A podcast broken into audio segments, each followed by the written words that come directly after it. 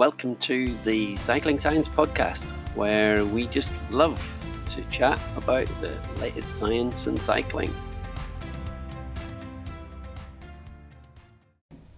Hello, and welcome to the first edition of the Cycling Science Podcast. Uh, I'm uh, Professor Richard Davison, your host, and I have uh, two uh, co hosts uh, who I'm going to introduce. First of all, uh, Geraint Florida James. Oh, hi there. I'm Professor Geraint Florida James from Edinburgh Napier University. Um, thanks for inviting me, Richard. And uh, Lesley Ingram. Hi everyone, um, I'm Lesley Ingram and I'm an Associate Lecturer at Edinburgh Napier University. Um, good to be speaking to you all. And uh, I suppose I should say what I do. Uh, I'm a professor at uh, University of West of Scotland, professor in exercise physiology.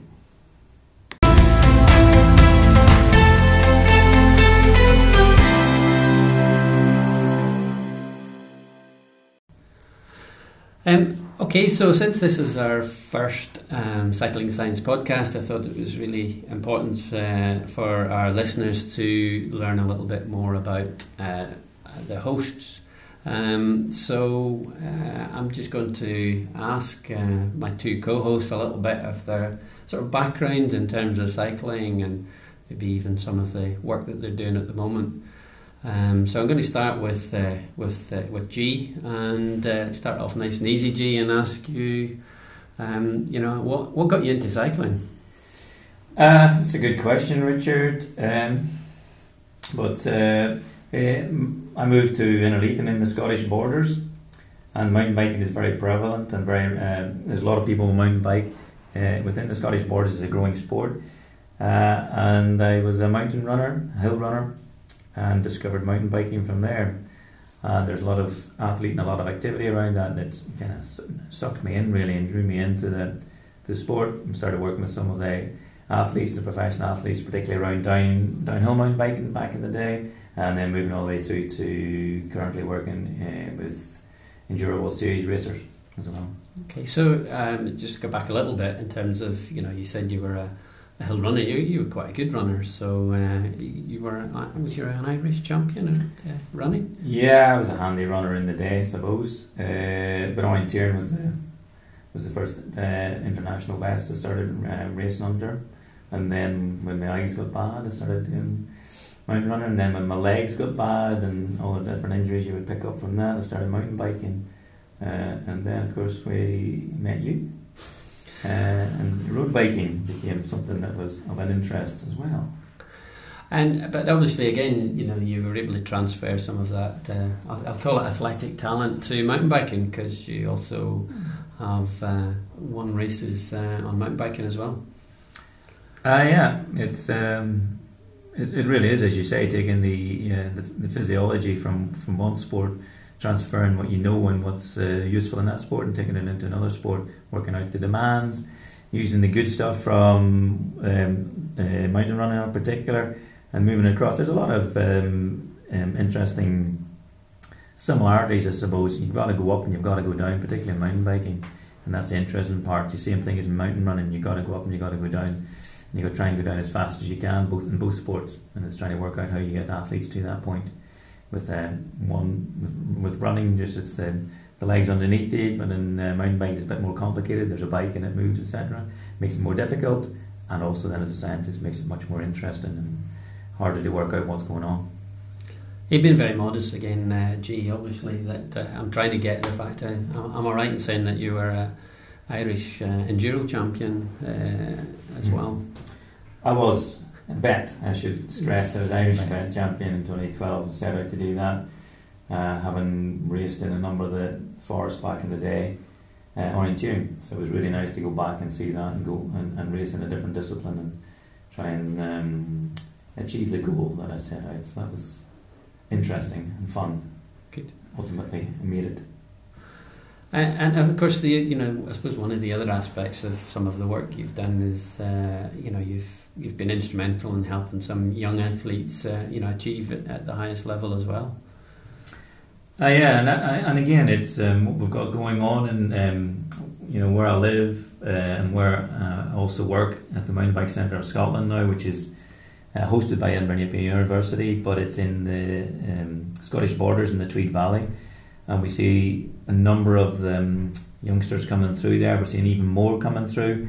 And it's that whole thing if you provide decent facilities, in this case, um, fabulous trails, trail network, um, coaching clubs, etc., then you see these youngsters coming through. So, all the way back to, I think I started working in 2003 uh, in, in, with some of the downhill athletes. There really wasn't any program, there wasn't any information out there for them. And then we started working out, trying to unpick the demands of that sport and then move forward from that. And I've just continued doing that all the way through to currently having um, two athletes who are in Enduro World Series elite athletes. Um, Katy Winton on Trek World Racing and Lewis Buchanan on Ibis, uh, the Ibis World Series team as well. I, I, you know, of course, not not to forget to mention Ruaridh. Yeah, of course, back into the all the way back in the day with Ruaridh Cunningham winning his um, 2007 World uh, Champion, particularly working with uh, Chris Ball, who was one of the was actually the first of the, the mountain biking, the first cyclist that I, that I worked with. So he is now um, the um, runs the Enduro World Series, which uh, uh, has gone from strength to strength. He's doing a fabulous job there, and uh, worked with Chris as an athlete, and then helped him and mentored him and worked through him as a coach, and then all the way through the Enduro World Series. And again, he's one of our um, graduates from Edinburgh Napier as well. So there's a strong, I suppose, link in terms of cycling and particularly off-road cycling that we have through within within Napier, and we're really um, keen to keep keep moving that forward. Okay, uh, going to turn to Lesley now. Um, Lesley, what was your uh, entry into cycling? Well, I guess I'd always cycled from a youngster, but there was nothing anything serious in that, so it was always just going to see my friends or cycling around the woods. And it wasn't until I actually started working at um, Napier University um, when I was catapulted into a department of a lot of cyclists. And everyone owned bikes and had different opinions about, you know, the best bike to get, and, and it was a whole new world to me. Um, so when I started, G actually um, organised a trip down to Glentress, which is only 30 minutes south of Edinburgh. But I'd actually never even heard of Glentress, so I'd never been mountain biking before. Um, and it was amazing. I just loved it. I fell in love with the sport. I think on the first day, um, was overtaking people who'd been doing it for years and was hooked. And within a year, I was um, I bought a new bike. I was racing the cross the Scottish cross country series, and it was just a continual journey from there. And within three years, I actually managed to make it to the World Cup series. So it was a, a very fun, uh, great time that I had racing sea. Uh, you too have, uh, you know, obviously uh, somewhat transitioned to, you know, doing a lot of it yourself to helping others. Um, so, you know, uh, maybe you tell us a little bit about some of the athletes Absolutely. you've helped, particularly recently. Yeah. Um, so I guess I've worked with a lot of cross country athletes in the past. Um, and more and more now I've been transitioning more into the ultra endurance world. So I've worked with a lot of ultra endurance um, mountain bikers over the, the past couple of years. And in 2016, I actually started working with Mark Beaumont when he tried to, when he attempted to break the world record of cycling around the world in 80 days, um, in which he managed to achieve in 78 days. Um, so that was a really great experience, a really good learning curve, and um, really has fueled my passion for ultra endurance cycling and um, all the different disciplines and how we can help those athletes out as much as possible. Okay, great, uh, and I'm sure we'll come back to uh, to Mark Beaumont and uh, you know uh, some of the experiences uh, with working with Mark. Uh, it's another point. Um, I suppose I should talk a little bit about myself as well. Um, you should, Richard. um, I suppose again I've been cycling a long time. I suppose my father introduced me to cycling when I was very young. He was actually a racer, um, so I think I had my first bike race when I was about. This is on the road, a time trial when I was about um, eleven. Uh, it wasn't the best experience because um, uh, you know it was a five mile time trial where I went wrong at the turn of the roundabout. I missed the exit and uh, I get knocked off with a car at a junction. Uh, luckily, I wasn't really hurt, but I suppose the most hurtful thing of the whole experience was that I was actually beaten by my brother, uh, my younger brother, I should add. Um, so how I actually uh, maintained and stayed in the sport, I, I, don't really know. But I did, um, and you know I've been a cyclist ever since, um, and ended up doing uh, sports science at Glasgow University, um, the first cohort um, to do physiology and sports science at Glasgow, and went on to be a cycling coach. Um, so I, I, think I got my first qualification in 1990 as a coach, and was lucky enough to be able to help the uh, Scottish road squad uh, to the Commonwealth Games uh, in 1994 and I've basically been coaching ever since and, and researching uh, on cycling. So, um, yeah, um, I've been nothing but cycling, uh, I suppose, since the, the, age of 11. So, I think you gather from the little roundup here that uh, we're all very passionate about cycling. Um, we've all got experience of, of riding our bikes and competing and winning the odd race here and there. Um, but I suppose, in terms of this podcast in particular, we're all uh, sports scientists uh, who are very keen at looking at the science behind the sport and using that knowledge to try and help uh, riders improve.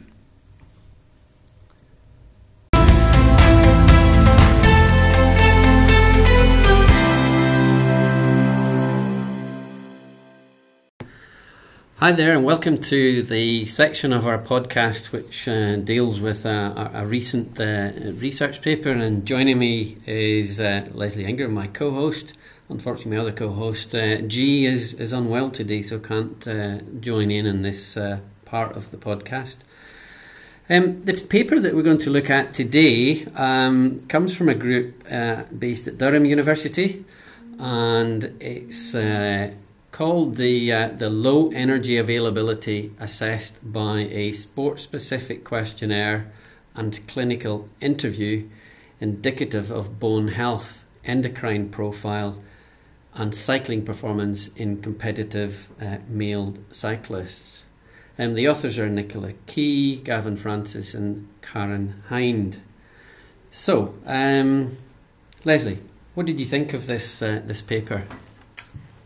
Um, first of all, I thought it was a very interesting paper. Um, I think in terms of its practical application, we have lots of cyclists who are looking to maybe um, alter their weights, and maybe their practice of that is by doing things like having um, reducing the calories that they're taking in, and some of the findings that we start to see in relation to um, low energy availability was actually it, it appears it's a bit detrimental to health um, within this cohort. Yeah, there's absolutely no doubt. You know, we do have a trend of um, uh, weight being very important in cyclists, and uh, so um, the energy intake and the balance is obviously critical if you're trying to, to lose weight or maintain a really low weight because we all know that power to weight makes a big difference uh, when it comes to cycling. You know, we reflect back you know, Bradley Wiggins in his first serious attempt at the Tour de France when he didn't uh, do so well. He, you know, he, he, then went away for a year and came back for the year that he won it. He was really quite slimmed down a lot, wasn't he? Absolutely, and I guess the the real crux of this is how are the athletes actually doing this, and are they doing it in safe ways, or are they doing it in ways that actually could you know become detrimental to health, and maybe not necessarily right now, but maybe later in life. Sure. I think before we go into sort of the details of the study, you know, just really through the introduction of this, I know for me it's a, actually a relatively new term.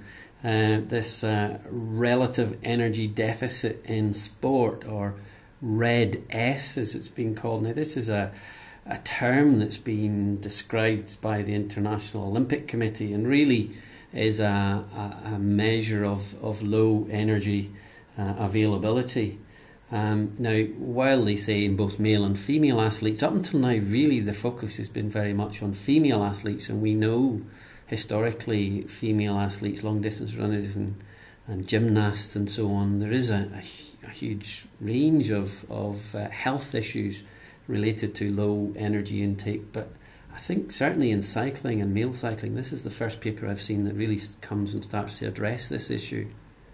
I would absolutely agree with that, and I think it's um, an area in terms of research that has maybe been overlooked, um, and it's definitely very important based on all of those facts of what you just said in terms of people trying to attain these really high power to weight ratios in order to perform well in the sport.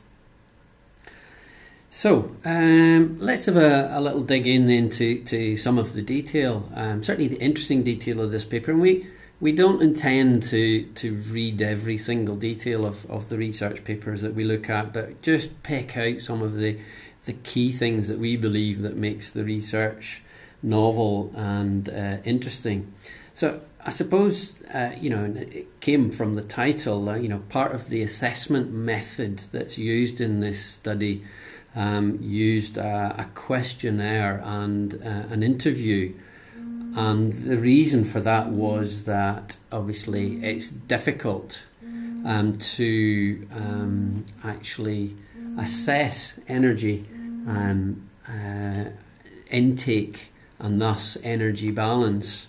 Um, so if you're going to use a, have a large group of, of participants, then it gets complicated. Absolutely. Um, and I think what was um, really excellent about it was, yes, they did bring in these novel techniques of using something maybe relatively simple like a questionnaire, but it was backed up by having an absolute expert in the field conducting the interviews. And then they actually performed a DEXA scan on the individuals. So, those of you um, who are listening who aren't aware of what a DEXA scan is, that actually it's almost like a full body x ray and it gives us the ability to look at various components within an athlete so we can look at things like body composition. Um, but importantly we can also start to look at bone and bone health and bone mineral density which is really what we're focusing on today. So, uh, just to sort of give you a little flavour then of, of the actual questionnaire, now while we you know, we understand the difficulty of assessing energy expenditure, and this is one way of doing it. It does have some limitations, and I suppose that's around the actual uh, questions used. But just to give you an idea of what um, questions uh, were asked of the riders, uh, they were asked about whether they had uh, any details of intentional weight loss, uh, number of fasted rides per week uh, fueling for rides over one hour, and post training recovery nutrition and use of supplements. So we know that you know th- these actually are quite important issues, and, and any of the you know cycling uh, listeners will know for sure that these are practices that they probably and or have become fashionable. Let's say certainly um, there was rumours coming out of the likes of Team Sky and, and other professional teams of of fasting rides, you know, going before rides and so on. So you know, this certainly has become a bit of a trend. Absolutely, and I, I think you know if I draw on my experience of working with diff- different athletes um, within the cycling profession, it's definitely something that comes up time and time again where people are doing these fasted rides some are trying to take it a step further, so they're drinking black coffee to try and accelerate their metabolism to eh, really increase the amount of energy that is being burnt during that exercise. But I guess the key again is are they actually replenishing well enough post ride if they're doing that, and actually is it beneficial to the overall performance of those athletes, and is there a safer way that we could um, progress with this type of training or weight loss? I suppose the other thing that we do need to consider, and actually in this uh, this paper, I should have said at the beginning, it's in. Uh, I forgot to say it's in the BMJ Open Sports Exercise Medicine Journal, um, and they just published uh, uh, a few weeks ago. Um, it, they don't actually talk about um, much or discuss much here about the quality of the diet. So the, the focus is very much on the the quantity. In other words, the the energy deficit. Um, but clearly, the quality of that, uh, what you take in in terms of proportionality of um, protein and carbohydrate, is going to be important as well.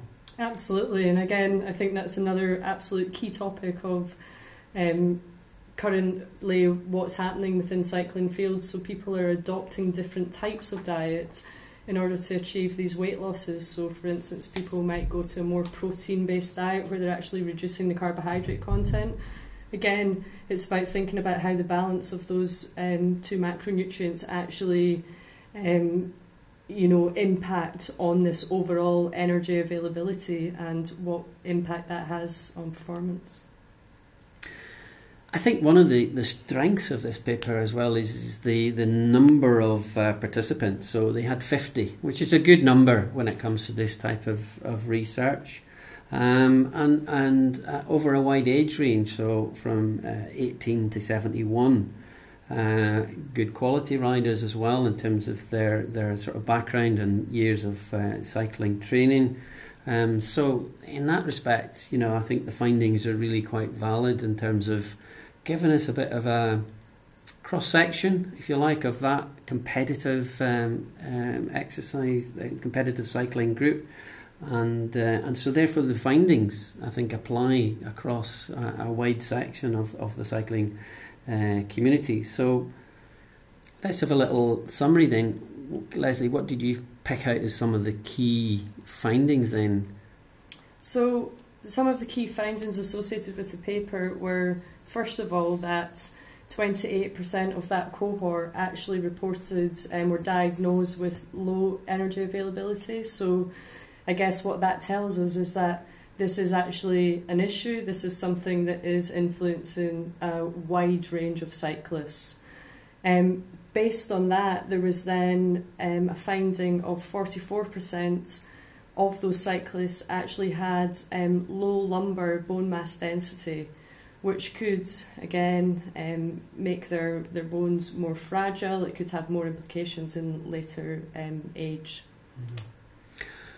And uh, of course, the other thing that uh, that they did uh, look at was um, other exercise. Um, so I think there's a couple of interesting points that we could draw out of that because um, they did report that uh, those cyclists who had the, the low energy availability or low energy intake, um, who had not undertaken uh, prior to sort of uh,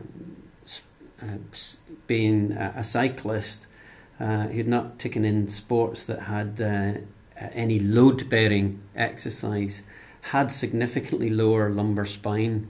Um, density and composition. So, so that seems to suggest that you know if you at younger age, if you take part in load bearing exercises, you can um, uh, have a, a, start point of a stronger and more dense uh, bone, higher bone density, which is somewhat then preserved, or maybe it's just the rate of decline is the same, and you start from a higher, a higher point.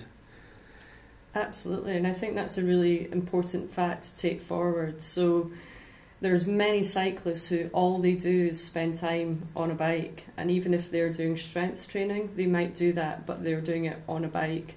They're not thinking about the implications of actually some load bearing exercises and how that can help to enhance their bone mineral density. Um, what was also interesting is that they did report that uh, those people who did currently, so in conjunction with their cycling, did some strength training. The, the, actual strength training they did was just predominantly to increase leg strength. Now, of course, that won't impact on your spinal uh, bone density. Um, and certainly, you know, again, from my experience of working with some older cyclists, there is a, a quite a high incidence of older cyclists uh, breaking hips from falling off their bike because you know, they have low bone density in their hips. So it certainly seems that uh, it's something that certainly warrants, you know, more investigation to just really uh, fully understand what the bone density looks like for cyclists, um, what's going to be the most effective exercises, additional exercises to cycling that might um, help those uh, cyclists either maintain or because you know even at an older age you can still um, gain bone mass. There is still the ability to gain uh, bone mass if you stress the bones in the in the right way. Um, so I think that's a really important point for maybe some coaches to take away. Arguably, maybe if there was a study that compared, uh, you know, cyclists who only cycled versus triathletes, now that might be quite revealing um, because of the impact from the running. Absolutely, and I think um, this is a great paper and it's really um, opened my eyes in terms of the issues that are surrounding energy availability in these cyclists. There's a lot of questions coming out of this paper, and I think it, there's real opportunity for further um, studies to to come out of this. Because again, there's some aspects. While they did measure a number of sort of endocrinological uh, variables, and we're not going to deal with those too much today. Um, one of the aspects that Lesley and I had discussed previously was really also around immune function. Now we do know that uh, you know diet can have a big impact on on uh, your immune uh, uh status, uh, make you more vulnerable. Um, so definitely just, and I know this paper really just deals with energy balance, but we know that that's a, a factor, isn't it? Absolutely. I think in terms when we start to look at things like immune function, um, again, weight loss, um, and when individuals are undergoing weight loss, there appears to be a bit of a crux point where they can make themselves more susceptible to illness. And that can have lots of different impacts um, on the athlete. So, for instance, they might have to stop training. Um, and it can really start to alter the goals. So again, it's really important if athletes are undergoing these periods of weight loss that it's factored in to their training plan well, and the additional stress of um, a reduction in calories is really taken into consideration to make sure that that balance doesn't go too far and actually can you know um, result in the athlete becoming ill. Because I think it's difficult. You know, how do you know what is your optimal weight, uh, and how does that link then to maintaining that and uh, you know with your energy intake and at the same time actually having a you know compared to the general public having a very high energy intake because all the training you do. What a great question. I don't think we're anywhere close to, to knowing that answer fully yet. And actually, I think that for every individual, it will be individual. So the key is is that when you are working with athletes, if you're a coach or if you are an athlete yourself, that you're paying attention to these things when you are reducing weight. Are there points where you're starting to see, you know, the wheels fall off? Are you starting to see anything in terms of their training? Are they not able? Are they reporting that they feel more fatigued, etc.? Can we be a little bit smarter in how we guide these athletes? And the athlete guides us as well. I think it's really important that it's a two way conversation in order to really make sure that we are getting the best out of for all parties. I think it's you know uh, to sort of kind of come to some sort of summary and, and to give some sort of advice for both uh, I suppose cycling coaches and, and riders. It's interesting in the paper they have a definition here of their chronic low energy availability. And they're actually suggesting here the definition of that is a substantial weight loss of greater than 7% within five weeks uh, and sustained uh, over more than, than, than one season, uh, in other words, 12 months. So, I, again, just picking up on Lesley's uh, sort of message there. Um, okay, yeah, I think uh, there is potentially for some riders room um, to have some uh, energy deficit in, or, in order to, to lose weight. Um, understanding what that optimal weight is is extremely difficult. And I think, regardless, I think it has to be something which cannot be a rapid loss because the risks are really high. And there's also the, the, the, chronic nature, and this is something that's difficult and nearly impossible without a DEXA scan, is to try and understand in this case, we were you know concentrating on bone health. So what what is it doing to your bone health? Um, you may know what it's doing to your performance. That's easy. What's it doing to your bone health? And there's a whole load of other things in terms of uh, physiological function, immune function, endocrine function that could also be uh, affected. So, all in all, it's uh, it, it's a it's a very interesting uh, paper. I think um, actually um, raises a lot more questions that and more research that needs to be done in this area. Um, but certainly, it's a start point in terms of uh, giving us a bit of a, a warning, an indicator that there could be some issues going on here. So, hopefully, you've uh, enjoyed uh, our little uh, summary of this paper and some of the advice uh, related to it. Um, what I'll do as well is I'll it is an open access paper, so anybody can actually go and read it if you are that way inclined.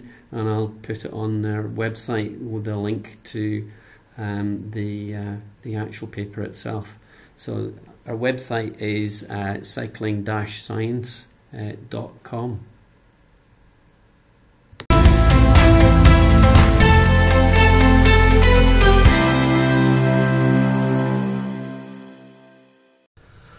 Right now, for the uh, section that we regular section we're going to have in our podcast is uh, a little look at some, some recent news, uh, and in particular focus on the, if you like, the science scientific elements of uh, news that's in the, the, the cycling press.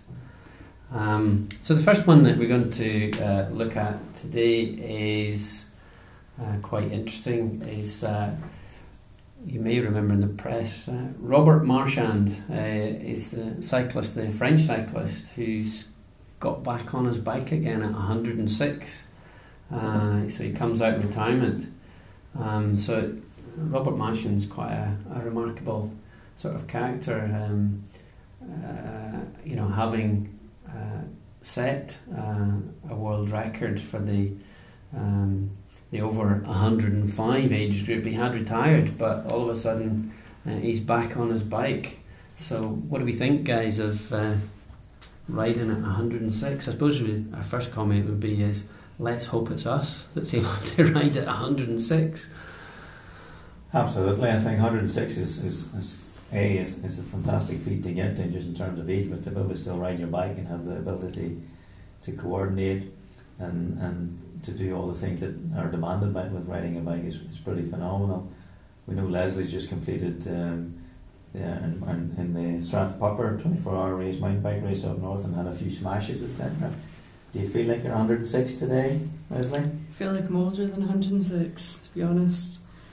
Um, but yeah, I think it's absolutely great. I love that um, his training regime is that he's cycled for an hour a day on his home trainer and that's never been something that he's stopped. So again, it just kind of proves that um, the longevity of training is always there with you as long as you're sensible about what you're doing. Yeah.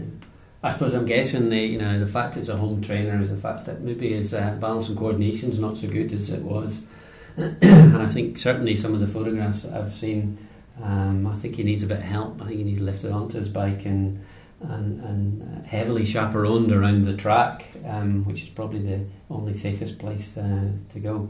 Nonetheless, you know, taking away the uh, maybe his lack of coordination, uh, you know, the fact that uh, you know he managed to, uh, or he is the current world record holder for um, the one hour on the track, you know, covering twenty two point five and a bit kilometers is is something else at 105. You know, there's there's uh, many of us don't Absolutely. get to 105. So the, it's interesting the physiology, you know, that that's going on there in terms of, you know, that he's you know the regular activity has enabled him to keep going, but. Uh, I don't know. It'd be interesting to get him into a lab just to see, you know, what his physiology is actually like. Uh, you know, how much of an outlier is he for 105 year olds? Yeah, I think it's it's interesting as well because if you're a bike rider, then part of the attraction of of, of being um, on the bike is that it actually supports you. So if you get to 106 and, and say you've been a runner or, or a football or soccer player, etc., you might have more abuse just on the actual loading part of it. So there's benefit in terms of that unloading that we see in terms of with our veteran athletes. If you look at swimming, it's a great example of, of being able, but also now we're seeing it with biking mm. and cycling. Uh, for me, interesting to see with our mountain bikers. I just mentioned like Lesley's had a, had a, a, race at the weekend and be involved in, in, in the 24 hour uh, race. Mountain bikers come off. Mountain bikers at this minute in time we don't have the veteran mountain because it's such a um, I suppose a new sport compared to road cycling. Be interesting to see if we're going to have, have mountain biker vets coming in at, in 106. Hmm. That'd be interesting. Probably, probably not. Uh, uh, but of course, uh, again, picking up on one of your points there, G. Um, obviously, uh, the unweightedness of, uh, or the let's say the low impact of, of cycling does enable people to continue at a much older age, and, and we know that uh, you know a lot of the expansion in the I suppose the, the MAMILs, the middle-aged men and lycra, is the fact that they've transferred from another sport that they possibly can't do anymore. So football, rugby, a lot of guys have transferred. Absolutely. Um, however, there is a risk involved with that. In you know, we, we talked about it in our section on, uh, although it was related more to nutrition, the paper that we covered. Um, clearly, the fact that you don't weight your bones um, does potentially make them more brittle, and, and osteoporosis is a, is a possibility. And certainly, I know in my uh, experience is that uh, it isn't uncommon for an older cyclist to fall off and break a hip, and it's it's the fact that they don't have any loading means that their bone density is a wee bit lower. So so while we would want to encourage people to keep cycling, we might also as uh, as physiologists encourage them to do other things, even if it's just walking, to try and maintain uh, uh, sort of bone mass. I think that's really important with the older athlete as well, and the veteran athlete. Yeah, Yeah, low impact stuff. yeah, So walking. yeah. There you go. An easy fix. Yeah. And sort of sticking with the theme of, uh, of older cyclists again, it was really interesting at uh, the end of the year for when Strava published their data. Um, they do every year, which is uh, their sort of annual annual year report. And uh, the older cyclists again do really well in this report because if you look at uh, you know the headline that came from that annual report was that you know cyclists over fifty are the most active bike riders in the UK arguably the world, you know, because the data that they produce is, is, is worldwide. Um, so, so that's that's really interesting that we've got this uh, really uh, old or age group that's that's uh, dominating the the mileage. Uh, What's your take on that then, Richard? Why do you think that is?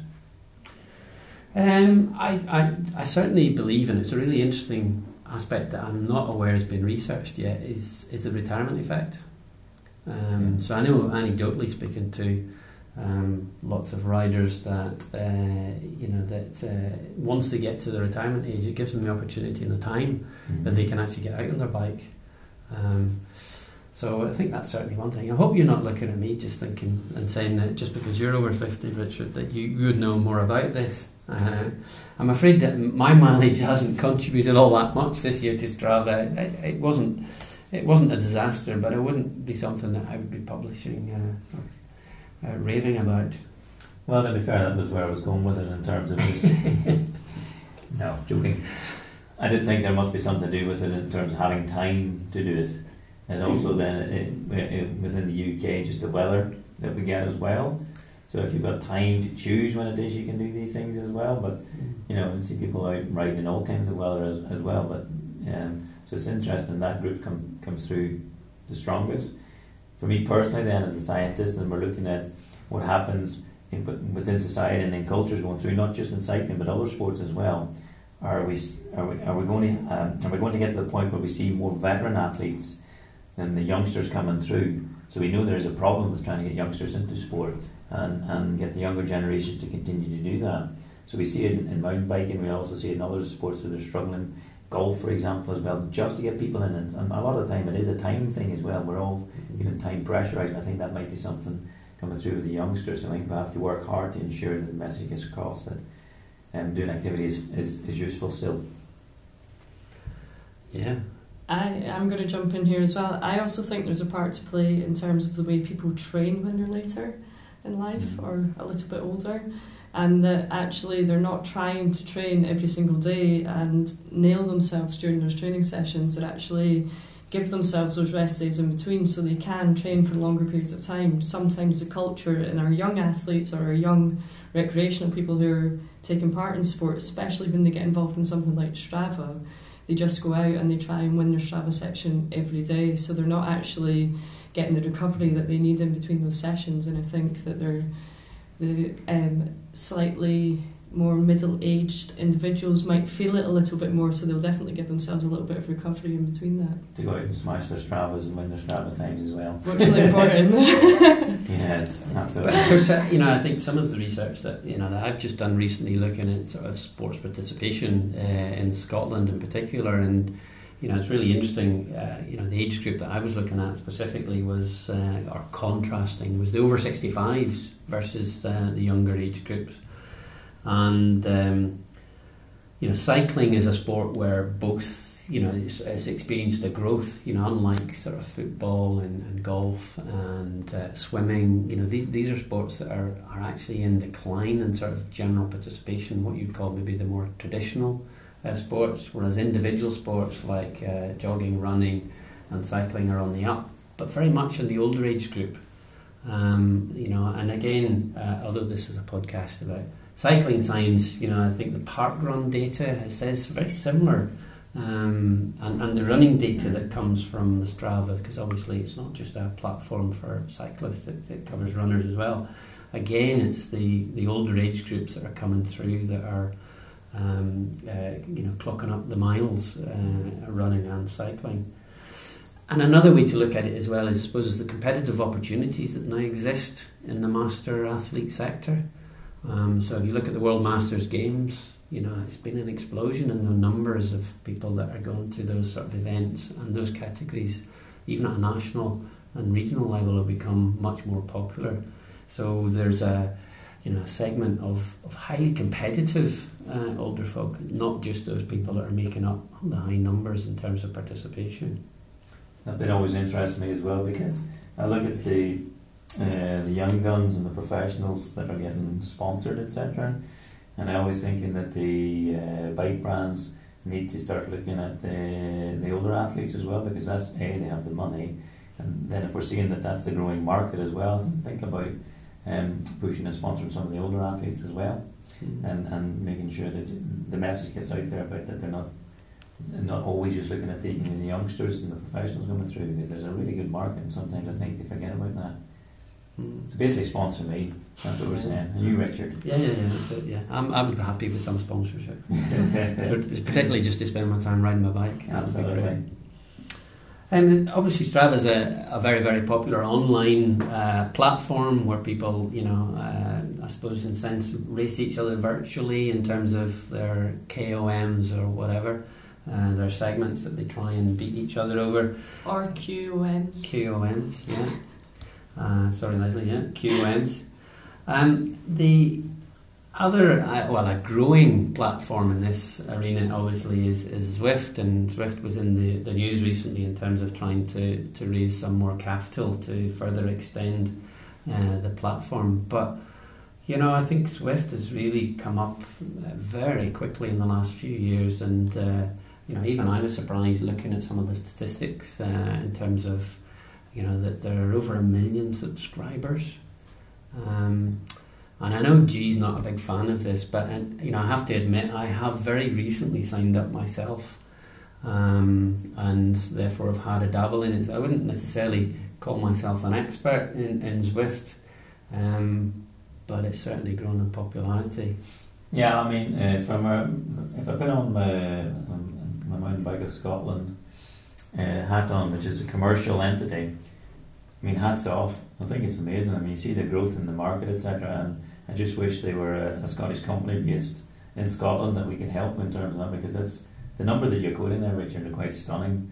And, and again, I think it goes into how people are living as well these days, lifestyle, and it's making it easy for them to ride the bike, albeit it's a fixed bike, and then to interact with people, and they're doing that more socially as opposed on their phones anyway with how they actually interact on the social platforms. So I can see how it would work. I'm just a bit of a dinosaur. It's not my not my thing. I like going out on my bike. I like getting outside particularly. I like going into the hills. That that's me. And that whole interaction. But I actually, you know, really understand how it, it works for some people, and uh, I think it's a it's a really good marketing tool or it's a really good business model. Certainly, so uh, the you know if, if, I think about when I was really young, um, you know, uh, starting out uh, on my cycling career, and turbo trainers came in, you know, I you know I said I couldn't really get turbo trainers. And yes, I used them occasionally, but God, they were boring as anything. And I suppose this takes you know some of that boredom away. It's it's an opportunity to to be potentially race or just go out and ride with other people, or you know, obviously there are training sessions on there uh, structured training plans, um, and it's safer. You know, there's we you know we, we do live in a society where you know we're very vulnerable. Um, you know, trying to clock up miles, training out on the roads, and in the winter time it's not the nicest. So you know, I think it's it does have a place. What do you think, Lesley?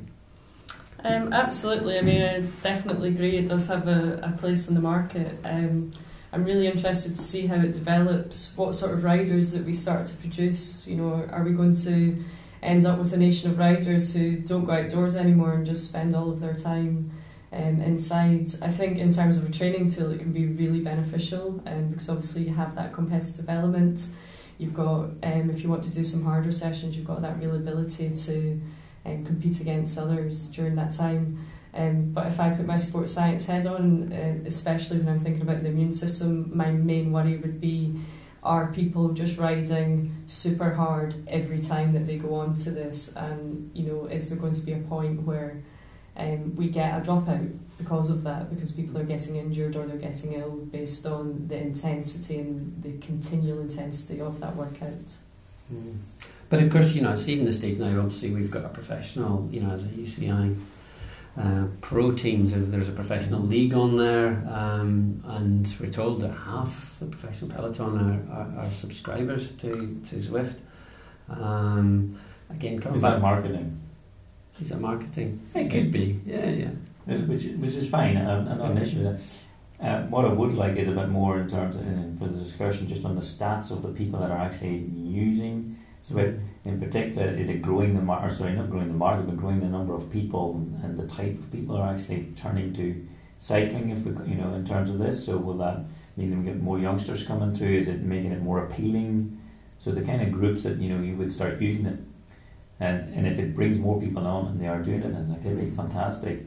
Or is it just going to be the same people who cycle being brought in? And, and it seems that it's going to be it's, it's, it's changing the demographic and if that does, and if that is the case, then uh, all for it. But of course, you know there are certainly coaches out there who Yeah. who are very much, um, and I'll, I'll just use the term generally, uh, indoor trainers is, is their thing, um, because the coach feels that it's a much more controllable environment for the athlete. You know they can set a, a, a training program, and it's very easy uh, to uh, adhere to that on an indoor trainer versus actually going out on the road where you've got uphill, downhill traffic and headwind, tailwind, and maybe the the training zones that you're supposed to be in are not so easy to achieve. So I know there's certainly a whole bunch of coaches out there who preferentially move towards you know, an indoor trainer because of that controllability.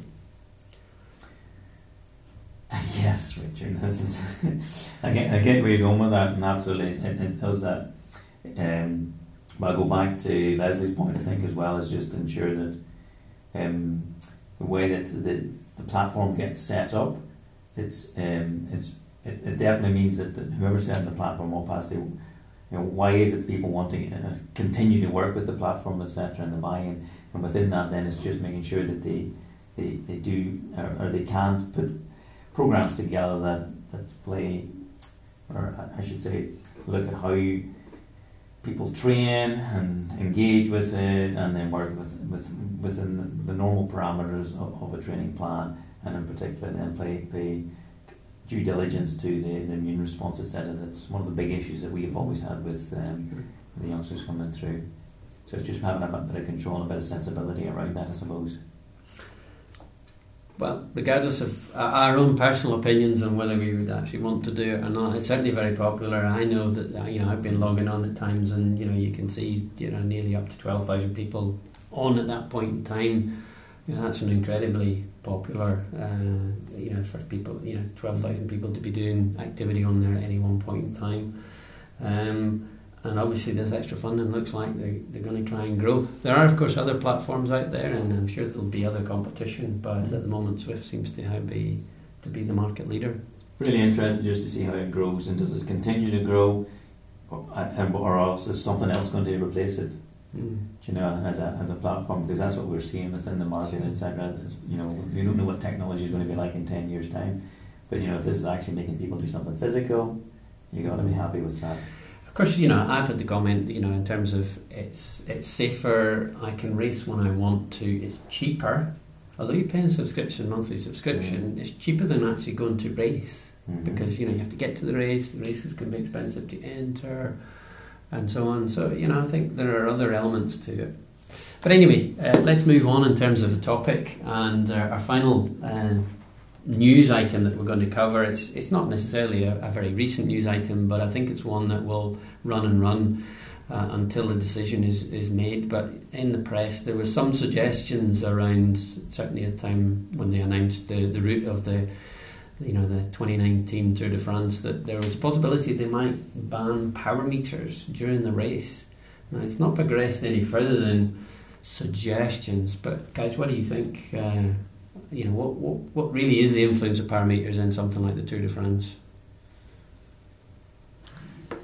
In terms of the teams, I think um, certainly over the last few years, longer, we see um, teams like Sky absolutely controlling the peloton, and I think a large part of that has to be down to the power meters. So they know exactly what thresholds that they can sit at in terms of power, how long they can keep those riders on, and they're monitoring that continually. So we're seeing, you know, we don't really get um, substantial breakaways anymore. It's all very much controlled by that, um, by those team leaders and the big teams. And um, but I don't know if um, just um, banning power meters would be enough to change that sort of race etiquette because it would depend on the communication that was still getting handed back via the team and other measurements that were coming. Because I guess you could still um, you'd still be able to analyse a lot about the rider's performance based on that.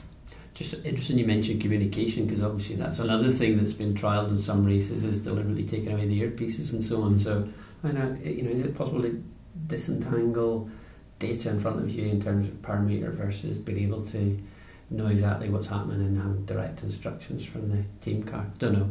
But G, what do you think? Um, information is power. And if you have the correct information or misinformation going out, then it can be very powerful. And as Lesley's alluding to, if you take away the power meter data, there's going to be different ways and other ways that you can monitor the progress or what's actually happening within it for your athletes, etc. And if you're doing that in the team car, if you can communicate what you need to communicate, because you can do that analysis back in the car in different ways without it. So it's it's almost redundant taking the power meters away, as, you, as you're suggesting, then looking at when you, don't have the communication element, because you can communicate that information, which is the powerful part about it. Um, it's almost like, okay, we can um, look at different ways of analysing the workload, analysing the physiology, analysing what's actually going on. We can do that. Time has moved on, technology moved on, so we're just having the conversation about Zwift, etc., and then we don't use it as long as the playing field's uh, level for everybody. So I go if you you know I always look at F one and Formula One. If you look at Formula One, and the teams that have all the money to invest to do all the, they're the teams that are going to constantly win. We don't want a situation where teams can come in and have they have all the best uh, technology, all the best information coming through because they have the money to do that and constantly win.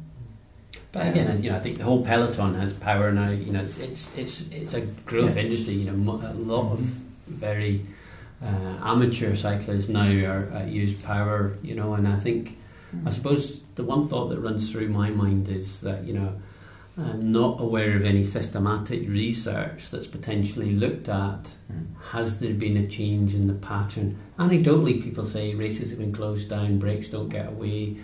I don't know. I've, I've never come across any research that has systematically assessed this. Of course, there is a piece of research that exists, which was, if my memory serves me right, came from, from Tim Olds' group in Australia, um, where they created the model. And I think certainly a few years back it was used in the Tour de France and the commentary teams and so on. That, and it was a model that could predict, you know, in terms of if a break got away, you know, the number of riders in it, the distance from the finish, the terrain, and so on, and everything. You know, there was a model that would predict whether that break would survive or not. Um, and it would be really interesting, I suppose. There must, you know, Tim when he created that must have had some database to sort of, you know, model that that on. I wonder if that's possible to go back and look at that data because, it, you know, in theory, you know, that should have changed, and whether that model's still valid. It'd be a really interesting study to look at to see if you know. And again, I suppose that's the other thing. It's as scientists, we would like to see some empirical data which would either validate or otherwise the use of power meters, you know, should they be taken away and so on, rather than an anecdotal, you know, is it, you know, it seems to be all the people who don't win the Tour de France's and Tour of Italy's and so on are the ones that are complaining, or the ones so far anyway in the peloton that have gone, oh yeah, we think it's a good idea that power meters are got rid of. Mm-hmm. Really, they'll still use them in training, and I think these guys are are, are well enough are good enough athletes in terms of their perception of effort that they know from what it was like when they were in the training ride, even they didn't have them in the tour. I still think there would be an awful lot of control. And I suppose coming back to your point, G, they, I guess that if they did take them away now, with I'll, I'll just call them performance analysts that, that mm-hmm. some of the teams will have they'll be able to work out based on the speed and the wind conditions what power the riders are doing anyway. Absolutely. Um, so the riders may not have it in front of them, but the team cars could have you know somebody working away the, the, the numbers and crunching the numbers and telling them right, this is the pace you need to ride at, and you'll catch the break in a certain amount of time. There's a model there that tells us that you'll be able to catch the break as long as you ride it. I know, you know 20 mile an hour. If we take in what we were just talking about in terms of Strava, they've already got an algorithm that they're doing that. So they're yeah. using, you know, speed and heart rate data in order to be able to calculate um, oh, estimated yeah, hours. Exactly. Yeah, of course, all exists. Yeah, yeah. Yeah. The interesting thing it, for me is that part of the you know setting up of the podcast that you, you know you sold it to us, Richard, and said was that yes, research bases that are within it. Then conversation, you, you know, like a good PhD thesis throws out more questions and more avenues of research, and absolutely now there's there's powerful enough data that's out there and ways of doing it and handling in terms of big data that this is just set up for to go back and have a look at it and, and, and, and rework the models, but with having that amount of, uh, as you say, with the big, and putting in more information and data into it to make it uh, a bit more interesting, yeah. I think, and maybe more powerful in terms of the predictions, etc. Okay, I think that's the end of the news uh, for this particular uh, episode. Thank you very much. Um, the next section of our podcast is a, a regular feature uh, where we try to interview somebody who uh, can give a different angle on uh, the topic that we have covered in the paper, the academic paper that we review uh, in every episode. So, for uh, this episode, um, my co host Lesley is going to uh, conduct an interview with Dr. Ruth McKean.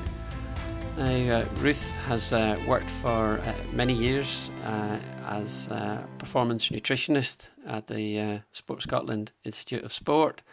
Uh, has worked with uh, also uh, Scottish swimming and has helped many uh, Olympic and Commonwealth um, athletes with uh, nutritional support. she's recently just moved to the British skeleton squad.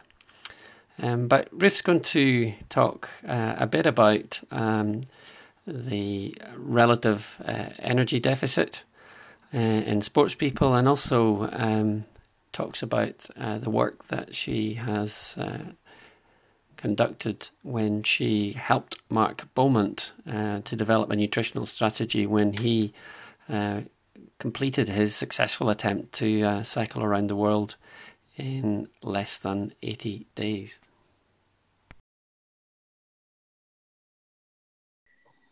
Hello, everyone. So, my guest today has spent eight years working a, as a performance nutritionist with Sports Scotland at the Institute of Sport before moving on to Scottish Swimming in a freelance setting between 2015 and 2018. She's also ASICS Pro Team dietitian, and over that time, she's helped to prepare athletes for World Championships, Commonwealth Games, and Olympic Games. She is a fierce competitor in her own right, and I know this through personal experience, and has many accolades to her name, including Scottish Cross Country Running Championships and 5,000 metre track championships. In 2007, she supported the adventure cyclist Mark Beaumont with nutritional advice in his successful circumnavigation of the world on a bicycle. And in 2016, I had the privilege of working alongside her as Mark attempted and, re- and successfully rebroke the world record, cycling around the world in 78 days, 14 hours, and 40 minutes. My guest today is Ruth McKean. And Ruth, welcome to the show. Nice to be here and thank you for having me.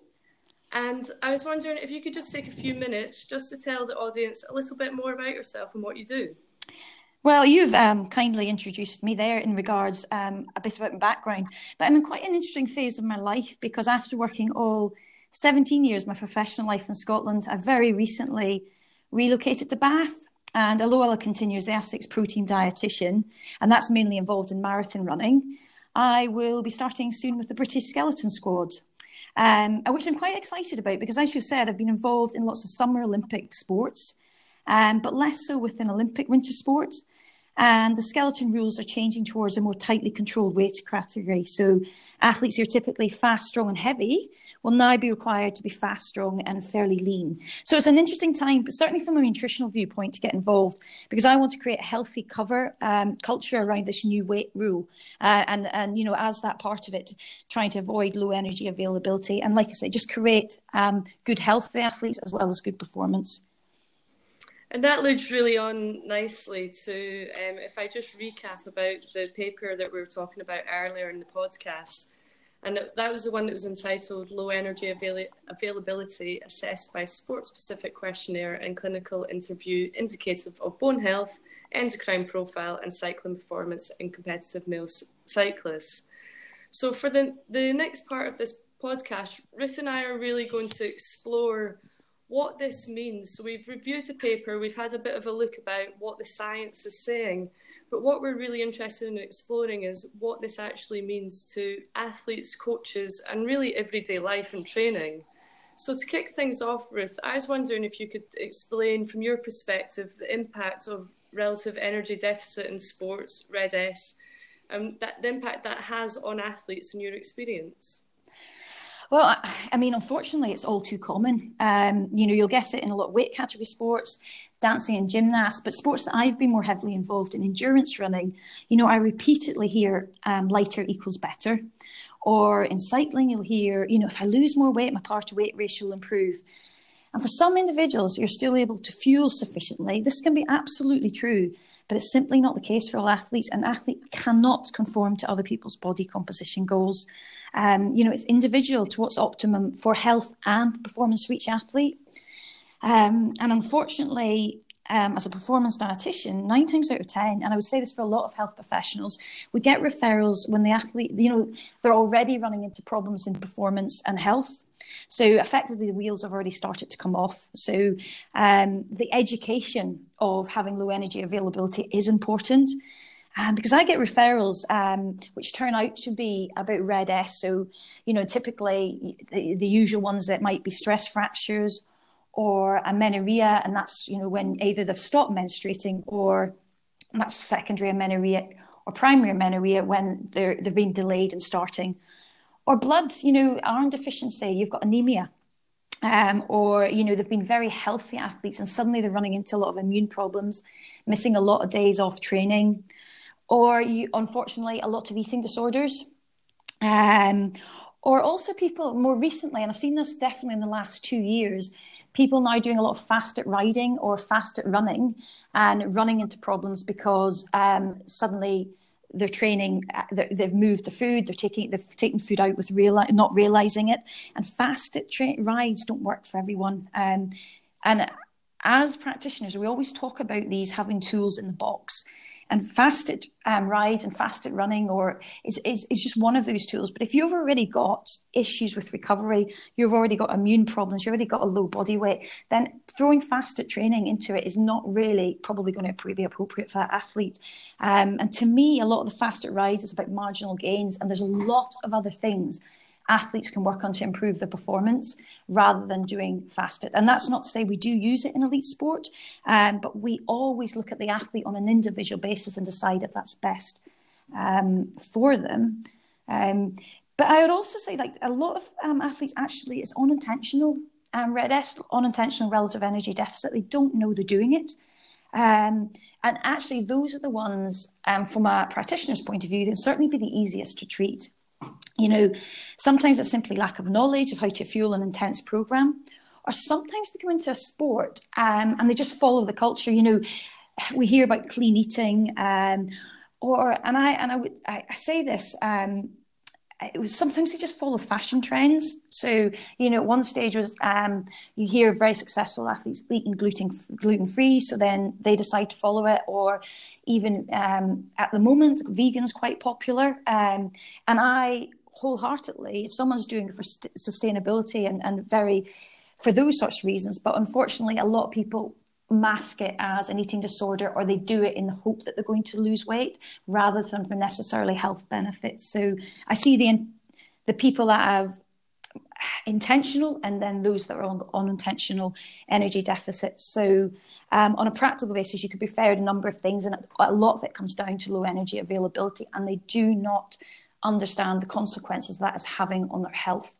And ultimately, they're not, for short term, they might see improvements, but the wheels do start coming off. Um, and performance ultimately, whether it's for men, they might notice it through power decreases. For women, they might notice it that they're starting to get injured more, or they just can't cope with the training. Co- coaches will say they're so inconsistent. Um, so yeah, so it's it's it is definitely a problem in sport, and it, it's more common than I think a lot of people are, are fully aware of. I think it's really interesting, you know, um, from the work that I've done with various athletes. And, you know, when we work with athletes, um, personally, I've worked with everyone, you know, up to the elite level, but a lot of the work that I do is with recreational athletes. And we're looking for ways to help to improve them in a safe manner that's helpful for their health. Um, and I think sometimes that's where the story is lost. So, with some of these trends, people are too quick to jump on to that sort of bandwagon um, to try and get those performance benefits without actually thinking about the impact that that's having on the body. And I mean, you touched on one of my favourite um, topics there the immune system and recovery. You know, mm-hmm. when we're thinking about training and exercise, um, getting people to go out and do the hard miles is normally the relatively easy part of our job. Absolutely. Yeah, they understand that by doing, you know, some exercise, they're going to get benefits. But the reality of the situation is very little little people pay attention to the fact that it's during the recovery phase is where you get all the adaptation and all the benefits of that really hard exercise. So if you're continually just doing hard sessions and you're breaking down your body all the time, you're going to plateau and you're going to get that staleness. I, I think there's an element of, um, I don't know, um, lack of patience and not seeing the bigger picture. Um, you know, people come in and they want results and they want results fast, and whether that's in sport or whether that's in diet, whether it's in lots of things. Um, and it doesn't work like that. You know, you have to do things for years and build up to it. Um, and we know so much more about training smart now and how important recovery is. Um, and actually, you can do less and get better. Um, you can eat more and be better. you just you really, really do need to focus on what is your individual goals rather than following what everyone else is doing. And you can have two Olympic podium based athletes that get there through entirely different carb, protein ratios, amount of fat they have, and even to an extent different types of training because they've found out what works for them. Um, so when you read a lot of things you read in your magazines, I, I, often read it and say, "Well, that's true," but taken out of context, that's that's not true. So it's it is it is difficult. So it's very much homing in. You know, if you're only getting six hours sleep at night, well, you know, there right there is is an element that's going to enhance your immune system and enhance your recovery just by getting more sleep. Um, and lightly actually will prevent you from reaching for the rubbish food. So you know, there's sometimes lifestyle away from necessarily training and food that you can work to enhance your immune system and enhance your recovery and make you a better athlete. Absolutely. And I think um, from personal experience, when I work with athletes, that's the first thing that I really focus on. It's not about the end goal. It's not about two years down the line, the marathon time that you want to try and reduce, you know, the time trial time that you want to try and reduce, or just, you know, the sportive that you want to complete it's actually about starting to understand you and your body. And when you start to put that loading onto your body, how does it react? Does it react in a good way? Does it react in a bad way? And how can we um, develop that to make sure that you get the best out of all of you know the training, the nutrition, all of those little tweaks that we can make um, in order to be able to get the best out of performance. I think, it, Les, you and I work in a lot of sports where, particularly, you know, I've worked in a lot of endurance sports as you have as well, but and that tends to and, and again i'm generalizing but as a rule there's a lot of obsessive personalities and that's what makes them good um, but with that, you when you they sometimes do things at 110% when really um, sometimes even with Olympic based um, athletes, you know. In, in many different sports, I'm like, actually, you, you need to relax your diet just a little bit. This is too intense, and you're mentally not going to be able to keep this up for the whole season. You know, let's just know when to put the, your foot down on the gas so that you're 100% ready to compete. But sometimes, you know, it's almost like, you know, you only need to be 90% ready at this time. You don't need to do everything, you know, or, and that can be regards your peak body mass or for competition. So I don't think it's, you know, quite often, you know, particularly when I've been working in swimming, you see them stripped down, very lean. A lot of those swimmers don't sit at that weight all year because they can't be healthy at that weight.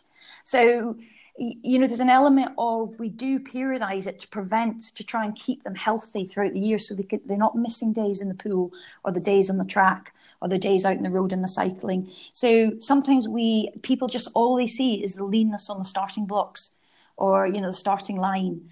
Um, and they don't realize what goes on behind that, that actually that athlete might, so some athletes can stay remarkably lean all year, but not all. And again, that's working with the individual to establish that that is not healthy um, body composition for them all year round. So again, it's coming back to this. You need to read between the lines and decide what really where is your weakness, and is it the fact that you do too much? Is it the fact that you're actually quite um, your diet is so clean that you're you're getting to the point where you're not getting enough nutrients in. Now you can eat an energy dense diet, as in food that you're eating has good nutrient value, but you do have to be careful when you're doing big miles that you are consuming enough food because it can. One of parts of the reason with um, relative energy a deficit in sports is you know it can affect your appetite. So, you know, when it starts affecting your appetite, then you think you're eating more than you are. So sometimes you need to step back and and and say, actually, you know, I've upped my miles here, but I have not upped my nutrition, it, and I'm losing weight. So, and we're not talking about weight going up and down. We're talking about a downward trend or you know your clothes getting baggy on you. And a lot of athletes unfortunately think oh that's good. But uh, not always not always. And that seems like a really good point, Ruth, for us to start to move on to maybe to d- discuss one of the more unique projects that we worked on together. So, when we were working with Mark, um, as he was attempting to break the world record for a second time, I think we both knew that we'd embarked on a, on a project that um, was definitely going to be challenging for both of us and for the whole team around because no one had ever done anything like it before. Uh, we knew the demands that were going to be placed on him were going to be rather large. So, just to give you a little context of what that looked like in case you weren't aware of the record, um, Mark was going to have to spend between 15 to 16 hours a day on the bike, and within that, cover somewhere in the region of 240 miles a day. So, it was definitely uh, no uh, little feat. Um, I actually recently uh, joined him on a charity ride, and we covered 245 miles in one day. And I was absolutely broken for about two weeks afterwards. So how he actually managed to do it for seven to eight days is uh, beyond me still. Well, he has the most amazingly um, psychology in that head of his. I mean, it's phenomenal. phenomenal. Absolutely. And I guess maybe it'd be really nice just to talk a little bit about that challenge and really how we honed in on him. So we didn't really need to look at no one had done this before. We didn't need to look at rule books, what had happened, but what we really had to understand was about his physiology, his nutrition, how he dealt with these um, these great tasks that were placed on his body. And I guess maybe just put in context of the eating, if you could just highlight a little bit in terms of how many calories he had to eat during the day, and did you have any main concerns about him uh, developing RED-S during this time? Do you know, Les? I with Mark actually had less concern with RED-S. Um, partly because I knew if it was a problem, it would be short lived. Because Mark's got no issue with food; he loves his food. Um, and red uh, RED-S on a more chronic level is probably the more serious of two, and uh, albeit like an acute bout of even a low energy deficit for what he was doing, could have we you know we've read that it's short could have problems with you know bone and um, decreasing his bone mineral density. But I think it was because my biggest concern was the lack of sleep and the fatigue and the safety on the bike. So really, when we set out, uh, um, and you'll know this, that we set out a very detailed plan, and we just kept stripping it back to make it as easy. Um, but actually, by making it simple, um, there was a lot of work behind making it simple. Um, so I just tried to focus on right. These are the stuff we can try and control. We cannot control the amount of exercise he's doing. We cannot control the, the fact he's going to be sleep deprived.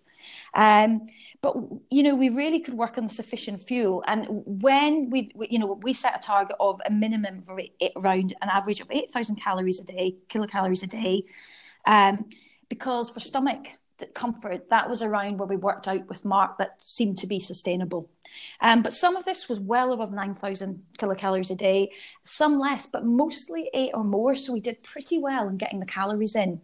Um, and I, some part of the problem when I when I've dealt with athletes with RED-S, um, with this low energy availability, some of it is about um, you know how they place the food around the day. So they go large and parts of the day, eight hours, so they're not eating enough when that's when they're doing the two sessions a day. So I felt timing of food was very important. Um, and we spread, you know, his protein intake, his fat, his carbs over the day. And we didn't allow him to have massive, massive meals all at one going for stomach discomfort, um, because it would make him probably feel even more sleepy. And, you know, as Laura will attend to, it wasn't always easy, but we made him eat um, never any more than 90 minutes. He always had to have something. Um, and we used various supplements to sort of um, Uh, you know, supplement what we knew we couldn't get on the road. Um, and we had basic monitoring in his place. You know, every morning, what at what 4 a.m. You know, he was on the scales. Mm-hmm. And we had strategies in place if he was, you know, if he rapidly lost three percent, or if he gradually lost it, or five percent. What would we? What? How would we react to that? So we, I, I, you know, as a team, we put a lot of thought. I mean, I, when Mark asked me to do that challenge, it was almost a year out. And from that point, you know, I'd started to think about it and um, we started to logistically think, well, what's possible and what's not possible. Around Britain, you know, we got a few things wrong and we're able to tone in on that.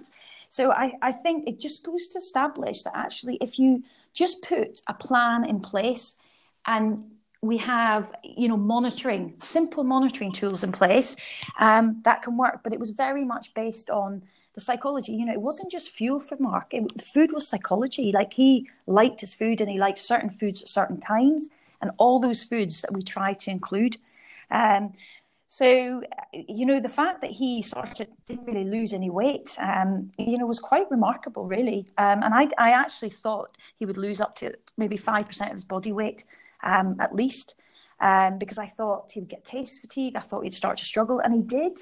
Um, but I think we had enough drinking calories and various things that made consuming the calories um, slightly easier for him. Um, so yeah, it's it's the, the energy deficit for Mark was yeah, it wasn't my concern as it is with athletes that I work on in marathon running or in elite settings. Um, it just it just seemed there was more there was bigger things to to consider. Um, and that was you know how are we just going to get this food into him? And and and what will be will be. Because mark was not going to stop unless he physically fell off that bike. Yeah absolutely agree with that. You know and i think we uh, we all know um, in terms of his psychology how strong he is um, in that department. But i think that's a really interesting concept and probably one that people don't really think about is actually training to eat you know, when you are doing these bigger events, it's really important that you you have a nutritional strategy, but not only have a nutritional strategy, but train it yes. and make sure that you're training it in your training and, and getting it, the best out of that. And you'll know that was difficult with Mark because he, he, he didn't want to eat every 90 minutes and all his training wise, we're like, no, you're eating. You need to get you got used to this. Um, and you know, it, you know, we we you know, there are some conversations that, you know, no, no, this is part of it. This is, you do need to start this training. You need to start it now, getting used to eating stuff on the bike and finding out what's appealing to you and what's not appealing to you. So you're, you were so right. I mean, his, that whole challenge started far from just getting on the bike and starting uh, in Paris. Um, you know, we, he had been sort of working and training his gut um, to be able to take on that amount of food. Excellent. And I guess I'm going to come back to the paper now and sort of tie in one of the key findings from the paper that talked about um, the low energy availability group amongst the cyclists. And what they found in that was that um, the cyclists who were more prone to low energy availability um, actually demonstrated a lack of previous history of load bearing um, training in their younger years. And what they saw from this was that the um, bone mineral density within their spine was actually affected by this, which is actually, I think, quite alarming because it's maybe something that we don't necessarily pay an awful lot of attention to when we are trying out some of these fads. You know, when we're doing maybe a fasted ride in order to be able to reduce a little bit body weight because we want to try and adapt our power to weight ratio because you know we, we sit and we watch the Tour de France and we know that the guys with the lowest um, power to weight ratios are the quickest guys to go up the hill and you know we want to really try and um, mimic that within our own training um, and it was certainly something that um, in terms of the training when I was prescribing that for Mark for this challenge that I was really keen that we kept um, a, a, load load bearing exercise within his training plan. But just in the more generic setting, I certainly feel with a lot of cyclists that I've worked with in the past, they spend all of their hours on a bike and they aren't necessarily thinking about um, the importance of getting some load bearing into their daily routines. And I was just wondering, in terms of the work that you've done, do you see similar things, um, or um, you know, do you see it across different sports? Um, yes. Um, so we have, I mean, in, in, in certain institute settings, they will have criteria where if um, there's questions to fill out and if they fall below a certain BMI, you know, of, of say 18.5 and they're in certain at-risk sports that they might get a DEXA scan as just part of um, to test the bone mineral density. And that's just an informed, an enhanced form of an X-ray that can very accurately detect where the bone mineral density is. So there's those that are in lean sports. But my, my concern is, is the sports that aren't, you know, the athletes aren't supported with uh, really a group of coaches or very knowledgeable coaches to make sure um, that they do um, look after the bone health of the athletes. So you'll see in runners, a lot of the, the lumbar spine will be low in distance runners if they're exceptionally lean, or again, they're amenorrheic, so they've got part of this low energy availability. So they think, oh, but they're weight bearing, they're running. Um, but the low energy availability, because you're when you have, if you don't take enough energy in, what happens is your body starts to slow down. It, it will allow you to train to, for a certain point, but at that at the cost of oh well, I'll take more mineral density um, and I'll slow your metabolic rate and I'll, I'll, it'll start impacting your bloods and your cardiovascular health. Um, so you, you'll be able to train for quite a long time before you notice a performance decrease yet and all your health has been suffering.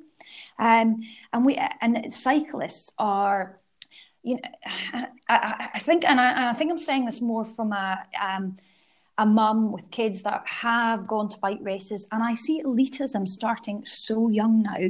So those that just do cycling from quite a young age, and they're not doing any weight bearing. You know, they've left primary school, they're not running around, and they're not doing PE anymore.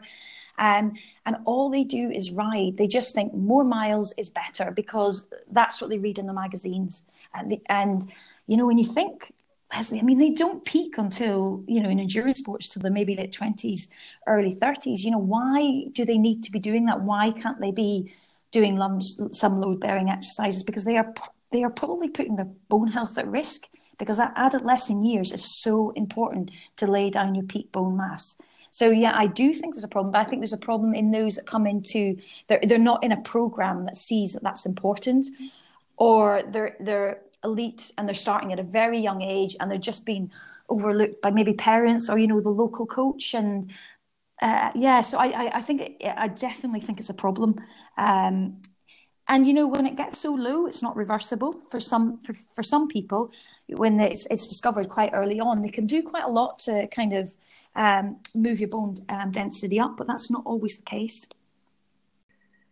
Okay, so thanks, Ruth. That's been an absolutely great insight into both your world of work um, and your world of sport and how all of these things impact on the athletes that we work with.